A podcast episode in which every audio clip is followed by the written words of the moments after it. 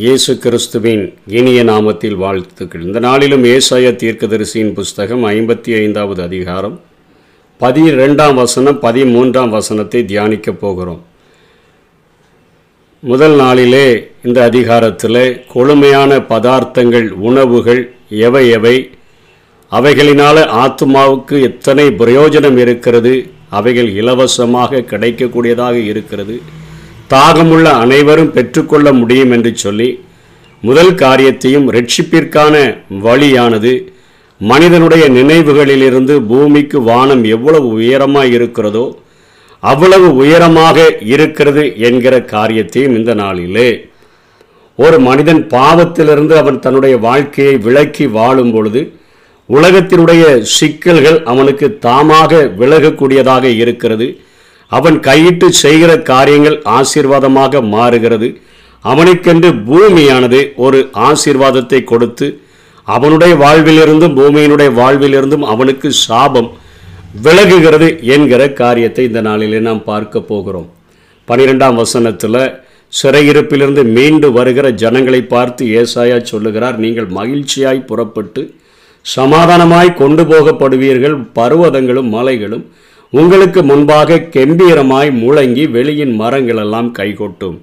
அதாவது ஒரு மனிதன் பாவம் செய்தது நிமித்தமாக அவன் பாவத்தினுடைய தண்டனையை சாபத்தை அவன் மாத்திரம் அனுபவிக்கவில்லை. ஆதியாகமம் மூன்றாம் அதிகாரம் பதினேழாம் வசனம் பதினெட்டாம் வசனத்தில் ஆதாமை பார்த்து ஆண்டவர் சொல்லுகிறார் நீ புசிக்க வேண்டாம் என்று நான் உனக்கு விளக்கின விருட்சத்தின் கனியை உன் மனைவி கொடுத்தாய் என்று நீ புசித்தபடியினால உன் நிமித்தம் இந்த பூமி சபிக்கப்பட்டிருக்கும் என்று சொல்லி பூமியையும் அவர் சபிக்கிறதை பார்க்கிறோம். அவையானது முள்ளையும் குறுக்கையும் உழைப்பிக்கும் என்று ஆண்டவர் அங்கே சொன்னதை பார்க்கிறோம்.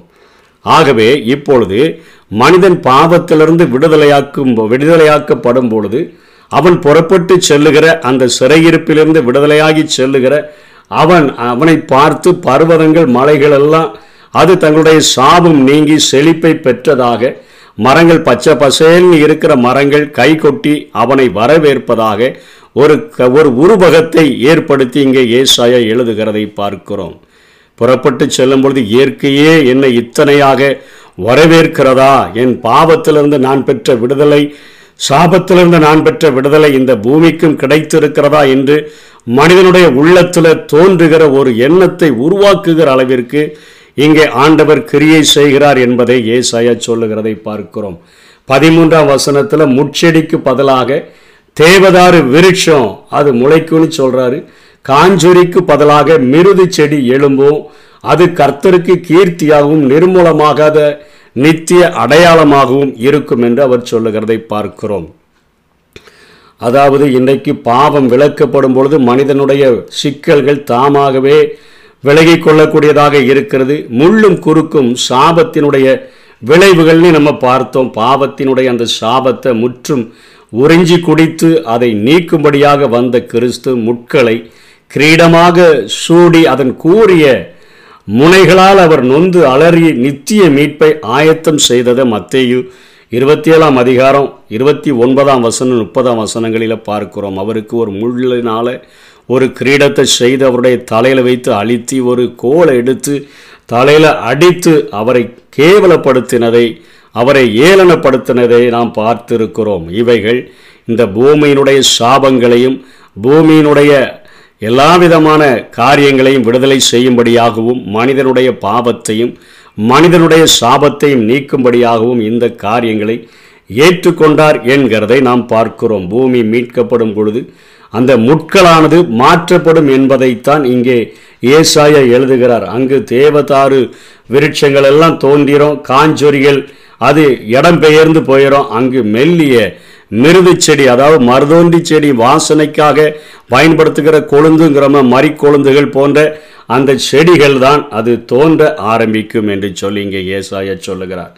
இன்னைக்கு பார்க்கும்போது மனுஷ வாழ்க்கையில் இன்னைக்கு வந்து தற்கால மனிதர்கள் எப்படி இருக்கிறாங்கன்னா பல நேரங்களில் பிறருக்கு முள்ளுமாய் தான் இருக்கிறாங்க. ஏன்னா விசுவாசி அவிசுவாசின்னு சொல்லி கூட வேறுபாடு காட்ட முடியல. நெருங்கினாதான் தெரியுது.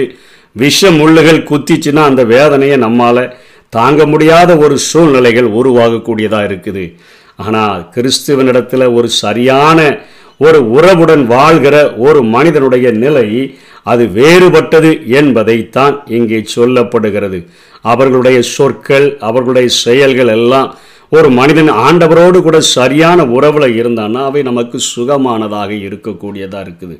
மட்டுமல்ல அவை சுவையானவையாகவும் அது பயனுடையதாகவும் இருக்கக்கூடியதாக இருக்குது. கொலோசியரில் நாலாம் அதிகாரத்தில் ஆறாம் வசனத்தில் பவுல் கொலேசியர் சபைக்கு இப்படியாக எழுதுகிறார் அவனவனுக்கு இன்னென்னபடி உத்தரவு சொல்ல வேண்டும் என்று நீங்கள் அறியும்படிக்கு உங்கள் வசனம் எப்பொழுதும் கிருபை பொருந்தினதாயும் உப்பால் சாரமேறினதாயும் இருப்பதாக. கிருபை பொருந்தி இருக்கணும் அது உப்பால சாரமேறினதாயும் இருக்கணும். சும்மா எல்லாமே ரொம்ப ஆறுதல் சொல்லி அப்படியே தட்டி விட்டுட்டு வந்துடக்கூடாது.